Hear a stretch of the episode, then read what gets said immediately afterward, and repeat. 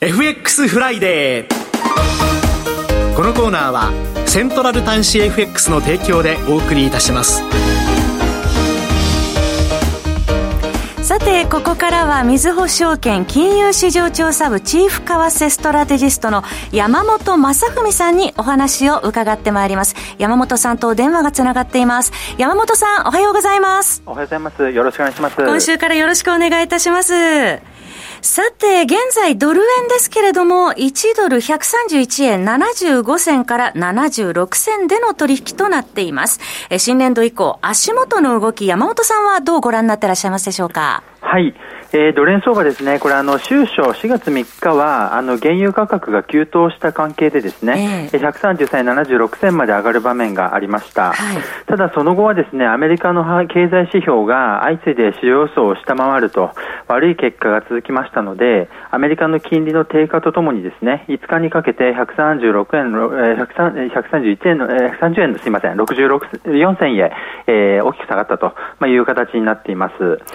で、あの、昨日はですね、あの、まあ、特段、まあ、強い大きな材材料がない中でですね、あの、ちょっと自立調整で、この雇用統計を控えてですね、ちょっとドルの買い戻しが入ったということで、反発しているというところではないかなというふうに思っています。はい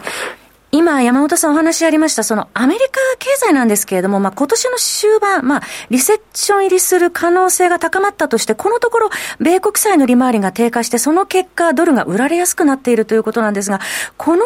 れ、しばらく続くと見てよろしいんでしょうか？はい、えーと、やっぱりこれまでの大幅な利上げ、えー、ですね、あとインフレといったものが、あのじわじわとですね、あのアメリカの経済活動を抑制していくということになると思います。はい、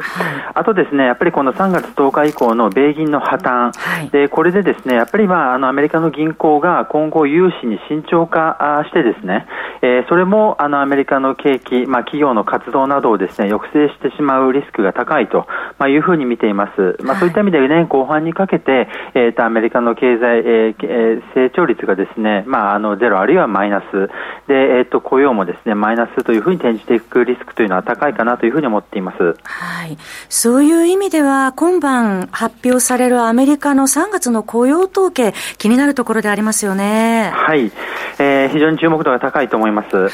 で、あの今回はですね、えっ、ー、と非農業部門雇用者数、えー、前月比で23万人増ということで、前月のですね31万人増からは鈍化する予想になっています。で、失業率も3.6%で今横ばいで平均時給、これはあのまあ賃金の一指標ですけれども、こちら前年比で4.6%から4.3%で鈍化する予想になっていると、まあいうことなんですけれども、やっぱりこれまああの市場予想通りになるというわけではありませんから、市場予想比でやっぱりまあ大きく上振れ下振れでですね、やっぱりどちらの場合でもですね大きく上下動しやすいかなというふうに思います。はい。はい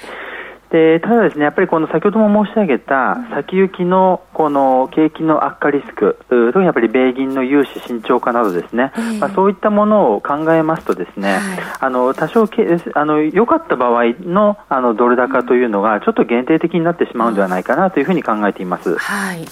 あの今ですけれども山本さん、金利先物市場では今年の7月頃から利下げが始まって年内に1%程度の利下げを織り込む格好ですが、一方その FRB ですね、年内5%台の金利維持する姿勢示してるんですけれども、この利下げ観測の市場とのギャップ大きくなってるんですけど、このあたりも合わせてどう見たらいいんでしょうかね？はい。あの、これまでもですね、やっぱりフェッドの方からは、えー、えー、なるべくですね、この、あの、あんまりこの、アメリカはもうこれ以上利上げしませんよとかですね、はい、先行き利下げしますよとかっていったことを言ってしまうとですね、えー、それを織り込んで金利がさらに下がって、でインフレ抑制が難しくなるということがありますので、はい、あまりこの辺はですね、あの、ハト派姿勢を見見せないようにしていると、まあ、いうことかと思います。はい、ただですね、やっぱり先行きのアメリカの景気の見通し、えー、まあ、あの、マイナス成長のリスクがあるということ、で、雇用もマイナスになる可能性があるということ、はい、あとインフレ率もですね、鈍化しつつあるということ、まあ、そんなことを踏まえますと、やっぱりこの年後半にかけては、これまでのですね、インフレ抑制一辺倒で利上げをしてきたという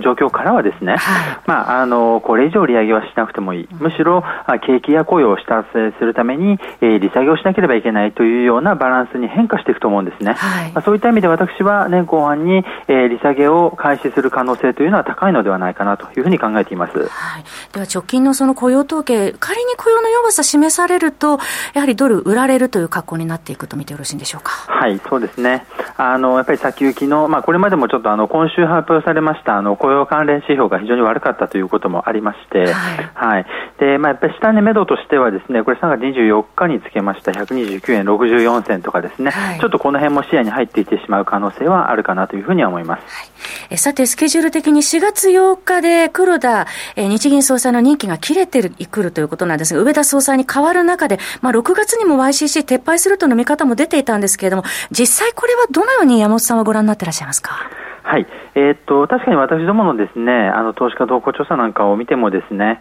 えー、お半分ぐらいの投資家がですね今年の4、6月期にはあの追加修正があるんじゃないかと見ていたようなんですね。はい、ただあのやっぱり米銀の破綻が起きてですね金融市場はかなり不安定化しましたので、はい、ちょっと日銀も慎重化するんじゃないかと。であのやっぱりこの米銀で起きた問題、これあの金利の急上昇によってちょっとバランスシートが傷んでしまったとかですね、はい、まあ、そういったことがあったわけですけれども、まあ、法銀もあの、まあ、ちょっと程度の差はあり似たような状況があるわけですね、はい、まあ、そういったこともありまして、日銀が慎重化する、かつあの、えー、米銀破綻後に円高も進行しましたので、えー、えー、まああの追加修正による、まあ、さらに円高ということを、まあ、起こしてしまうのもですね、はい、あの結局これ株安につながってしまう可能性がありますので、はい、まあ、この辺もちょっとリスクだということではあります。ただですね、あのまあ、これまでですね、アメリカの金利がどんどん上昇している状況で、はい、えー、YCC 政策をやめてしまう。そうするとアメ日本の金利が上昇するわけですけれども、えー、アメリカの金利上昇していたらですね、日本の金利も急上昇してしまう。1%を超えてしまうというようなリスクもあったわけなんですけれども、あのアメリカの金利がちょっと下がってきましたので、そういう意味では逆にですね日銀が YCC 政策をやめたとしても、ですね日本の10年金利があの、まあ、急上昇しにくいというですね、まあ、そういう可能性も出てきたんですね。まあ、そういった意味では、あの今年、まあ、早ければ4月で、まああのあるいはまあその次の6月とかにですね何らかの修正を行うという期待は、またじわじわと高まってきているような感じがしていまして、日本の10年金利見ますとですね、これあのもうあの3月14日に0.1%まで下がったのがですね、あのまあえっ、ー、と5日には0.5%近くまでまた上がってきてるんですよね。そうですね。はい、そういった意味では、えっ、ー、と今後まああの新たに、ね、上田総裁がですね、あの就任された後というのはですね、まああの日銀関連の報道には注意していく必要があると思います。はい。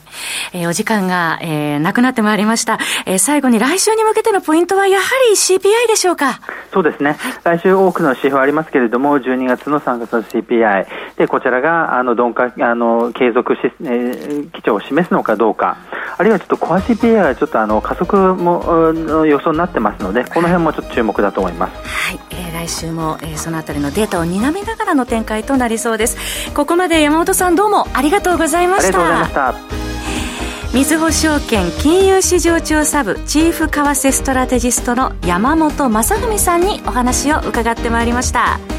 FX フライデーこのコーナーはセントラル端子 FX の提供でお送りいたしました。